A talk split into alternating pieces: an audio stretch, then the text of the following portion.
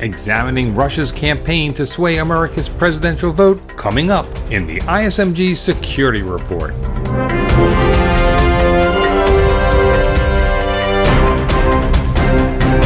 Hello, I'm Eric Chabrow. We're devoting most of today's security report analyzing the impact of last week's U.S. intelligence community's account that accuses Russian President Vladimir Putin of directing hacking attacks and waging a propaganda campaign through social media and fake news to influence the vote that resulted in Donald Trump's election as President of the United States. Now, let's be clear. No one claims that the Russians directly breached the election system and hacked the vote. And the unclassified report produced no smoking gun that the Kremlin was behind the breaches. But like a gifted prosecutor, U.S. intelligence agencies built a strong circumstantial case against Putin and the Russian government. Here's Data Breach Today editor Matt Schwartz. If it was you or I attempting to attribute an attack back to a particular organization or individual, you would want extremely detailed analysis. You would want technical indicators. You would need to know exactly who was sitting behind the keyboard. You would need to know their state of mind and their motivations. In other words, it's almost impossible to get 100% ironclad attribution. That's not a problem because for most of us, attribution doesn't really matter. Attribution is inherently a political move. It's often done in the realm of diplomacy. There are governments that will say, we have enough evidence that we are confident that you hacked us. And here's what we're going to do about it. In the case of the U.S., it might involve sanctions. Those sanctions may or may not do anything, but at least they're seen politically to be doing something. Of course, the government only issued an unclassified version of the report. We're not seeing everything. That's because it involved the CIA amongst other intelligence agencies. They're not going to want to burn sources or give away the secret ways that they collect various types of intelligence. But in the report, it says the intelligence community of the United States assesses that Putin and the Russian government aspired to help President-elect Trump's election chances by discrediting Clinton. All three primary agencies behind the report agree with this judgment. CIA and FBI have high confidence in it. NSA has moderate confidence. Why are the security agencies so confident? What security experts are saying is this doesn't mean that they have some kind of a technical dump. This means they have spying intelligence. Who knows if those are phone call intercepts, people on the ground, moles, infiltrators? They're not saying. What they are saying is based on these techniques that we have used, we are able to say we think Putin and the Russian government was involved, and we believe it very much. Appearing on Fox News Sunday, Donald Trump's White House Chief of Staff, Reince Priebus, conceded Russia was the primary actor behind the breach of Democratic National Committee computers, though he did not specifically mention Russian President Vladimir Putin by name. In its assessment, the U.S. intelligence community fingered Putin as directing the DNC hacks to influence the outcome of the U.S. presidential election. But Priebus also said the Democrats are partly culpable for those attacks because the DNC, after repeated warnings from the FBI that they were under attack, refused to seek the Bureau's help in securing their systems. They attempted to attack the RNC in the same way. They didn't get into our system because, number one, we had our heads straight and we had defenses at the RNC. But number two, when the FBI called the RNC and said, hey, we've got a hacking situation here, we brought them in immediately. And so, granted, we have bad actors around the world and cyber attacks have been happening for years. But we also have an entity that's allowed through a wide open door a foreign government I, into their system. I, Priebus could be correct, but like politicians of all persuasions, is he telling the full story? When someone talks about how great their cybersecurity is, it generally means one of two things. One, they're overstating the case. Two, they've already been hacked and don't know it, or all the above. That again is Data Breach Today's Matt Schwartz. I would take with a healthy dose of skepticism any pronouncement that the RNC's computers were somehow magically protected against cyber attacks. Priebus makes the claim that the RNC's computers were extremely well locked down. And he also said that the FBI gave the RNC a heads up and the RNC brought the FBI in right away. I don't know what that means. I've reached out to the FBI. I haven't gotten a response yet to ask them what exactly they relayed to the RNC and how the FBI helped the RNC the way Priebus said it, it suggested that they had the FBI come in and assess their systems and help them clean up. That's not typically a job we'd see the FBI doing, I don't think. In the case of the DNC, they hired an independent third-party cybersecurity firm, CrowdStrike, to come in, review their computers, and help them lock everything down. But a month ago, intelligence officials told the New York Times and Washington Post that the Russians did gain access to RNC data, but decided not to publish it. The U.S. intelligence community's assessment is that the Russian government held back on releasing information that could have hurt Donald Trump because they favored his election.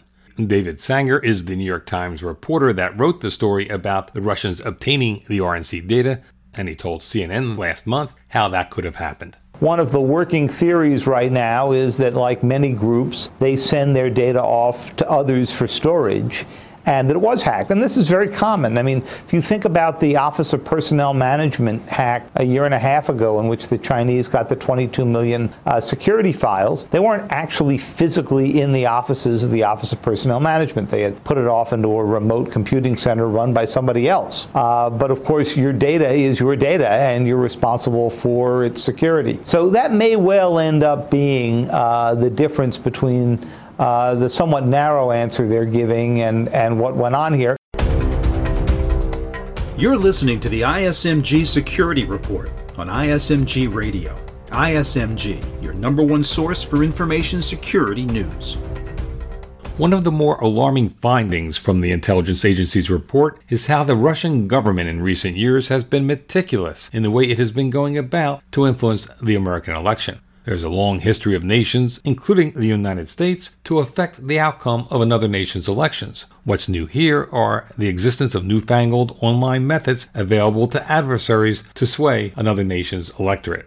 The ease to pilfer private information through what are not too sophisticated breaches and the means to disseminate that information through social media and fake news requires less effort and Russia seems to have become quite proficient in using these tools. Here's the Director of National Intelligence, James Clapper, speaking last week to the Senate Armed Services Committee.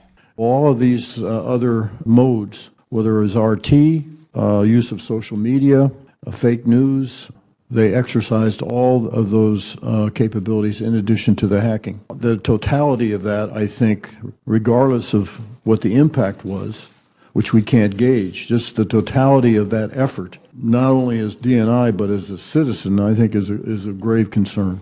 About a third of the 25 page report issued last week by Clapper and his U.S. intelligence community cohorts that blamed Russia for trying to influence the U.S. presidential election was devoted to Russia Today, Here's ISMG Security and Technology Editor Jeremy Kirk. He'll tell us what Russia Today is and explain how American spy agencies see its role in the Kremlin's propaganda campaign against the U.S.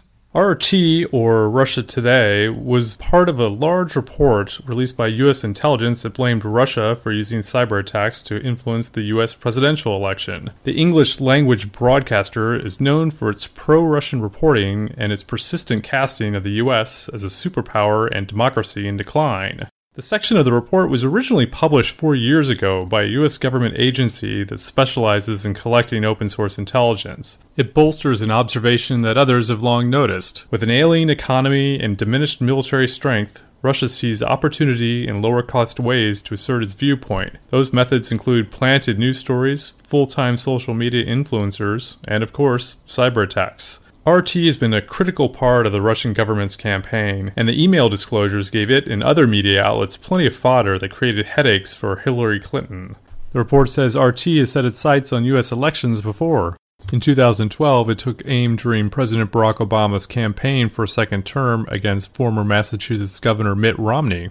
Its programming that year broadly sought to sow distrust in U.S. institutions. The broadcaster is financed by the Kremlin, which has taken steps over the years to somewhat obfuscate the link. But there are close links between RT officials and the Russian government, with the Kremlin having a hand in staffing and steering coverage. RT, of course, is not a new concept. TV stations and newspapers have always had political leanings that reflect their owners, which are sometimes governments. But 2016 has shown just how malleable voters and consumers of media are. Fabricated pieces pushed to Twitter and Facebook showed how bogus news can quickly gain traction. RT is just one prong of a Russian strategy that this past year proves to be effective in, at minimum, providing a consistent distraction for Hillary Clinton. U.S. intelligence agencies didn't conclude that Russia's cyber attacks and subsequent disclosures were decisive in swinging the victory to President elect Donald Trump. That conclusion would be nearly impossible in such an unconventional election that pitted a reality TV star with no political experience against an uninspiring veteran with lots of baggage. But what it does show is that the lack of cybersecurity defenses is skewing democracy, and that's something we should all take seriously. For Information Security Media Group, I'm Jeremy Kirk. Finally, Homeland Security Secretary Jeh Johnson has designated the U.S. electoral system as a subset of the government facilities critical infrastructure sector. Such a designation makes the election system eligible for prioritized cybersecurity support furnished by the federal government. There is a vital national interest in our election process. In all, DHS has designated 16 industries as critical infrastructure, that means their physical or virtual assets are so vital to the United States that their incapacitation would have a debilitating effect on security, the economy, public health, or safety. Among critical infrastructure sectors, financial services, healthcare, and information technology. DHS began to consider designating the election system as critical infrastructure after revelations surfaced of the hack of the Democratic National Committee and the release of information from the breach that proved embarrassing to Democratic presidential candidate Hillary Clinton.